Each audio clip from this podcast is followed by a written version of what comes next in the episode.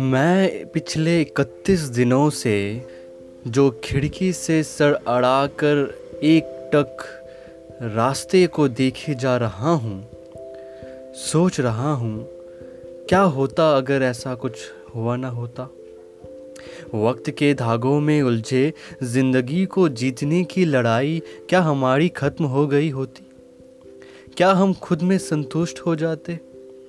क्या ये धरती स्वर्ग सी बन जाती? हवाओं नदियों में फैले जहर खत्म हो जाते? हाँ हँसी आती है ना तुम्हें भी?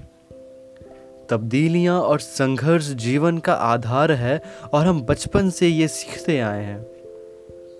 संघर्ष जो अब हम घर बैठे कर रहे हैं। एक जंग ज़िंदगी को जीतने की। बात बस ये है, कुछ तब्दीलियाँ भी हो रही है। तब्दीलियाँ कुछ अच्छी भी।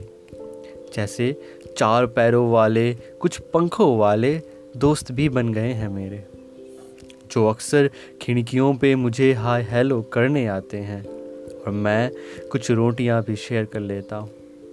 पड़ोस की आंटी, क्या खूब हरियाणवी बोलती है, और कितनी मजाकिया है, अब जानता हूँ।